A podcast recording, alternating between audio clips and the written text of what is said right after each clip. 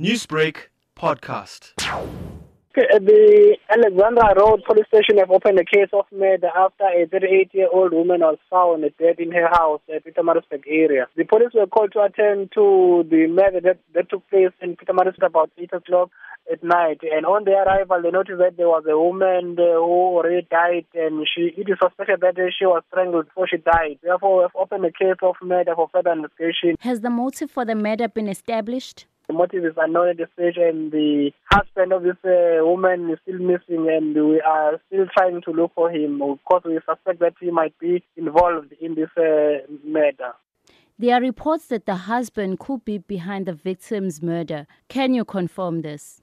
That is why we are still looking for him because he could be involved in this murder. We want to put some question on him uh, uh, whether he knows anything about the murder of this woman. No arrest made at this, stage.